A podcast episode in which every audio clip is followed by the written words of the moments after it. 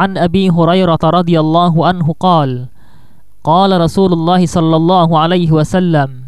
من لم يدع قول الزور والعمل به فليس لله حاجة في أن يدع طعامه وشرابه dari Abu Hurairah radhiyallahu anhu bahwa Rasulullah shallallahu alaihi wasallam bersabda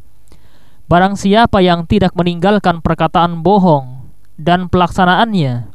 maka tidak ada gunanya ia meninggalkan makan dan minumnya bagi Allah. Hadis ini sahih diriwayatkan oleh Imam At-Tirmidzi nomor hadis 702.